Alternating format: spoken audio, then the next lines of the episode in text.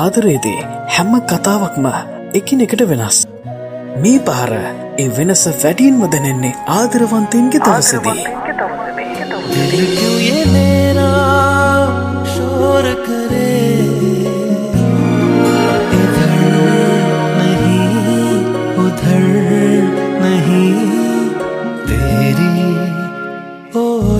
එයා වෙනුවෙන් ඔයාගේ හිතේ තියෙන ආදරේ ඔයාගේ මහඬින් එයාට කියන්න.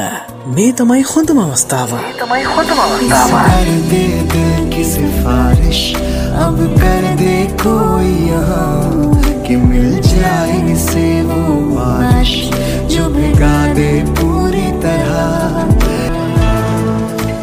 ඔයාගේ හඬ පටියත් මේ දැන්ම බිඳුවයි හතයි එකයි නවයයි හත්සිය හැත්තෑවයි හයසිය හැට හතරට වත්සැප් කරන්න. වැඩි විස්තර දැනකන්න ලව්ස්කුල් පේජ්ජකට එන්න. हम नवा मेरे तू है तो मेरी सांसें चले बता दे कैसे Love School with Rumal. Valentine's edition. Edition.